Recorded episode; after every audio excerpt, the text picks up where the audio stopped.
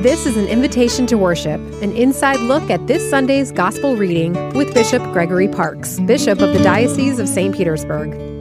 When you ask someone what their favorite Bible verse is, many will go straight to John chapter 3, verse 16. For God so loved the world that he gave his only begotten Son, so that everyone who believes in him might not perish, but might have eternal life.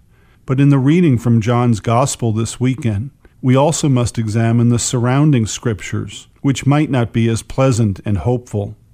I'm confident that everyone desires a good life and to go to heaven when our life is over.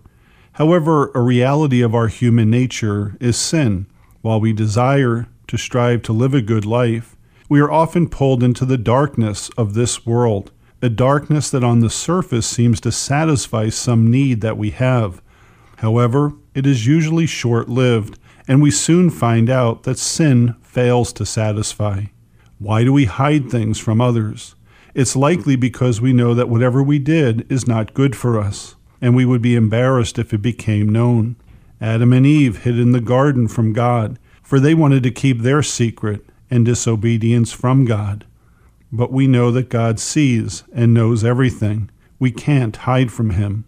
Sometimes we do things that we know are wrong in secrecy lust, adultery, stealing, and false witness.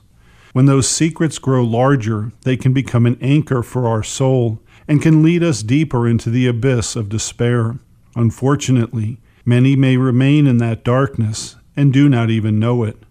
We need to free ourselves from the weight of sin and to get out of those shadows so that we can live in the light. We are called to live in the light of Christ and called to be light for others. Take some time this Lent to see where you are in your life and in your relationship with God. If you have sins that are weighing you down, free yourself from them by going to the sacrament of reconciliation, so that you may not perish, but might have eternal life. I'm Bishop Gregory Parkes inviting you to worship with us this weekend. To find a local Catholic church, visit tampabaycatholic.org.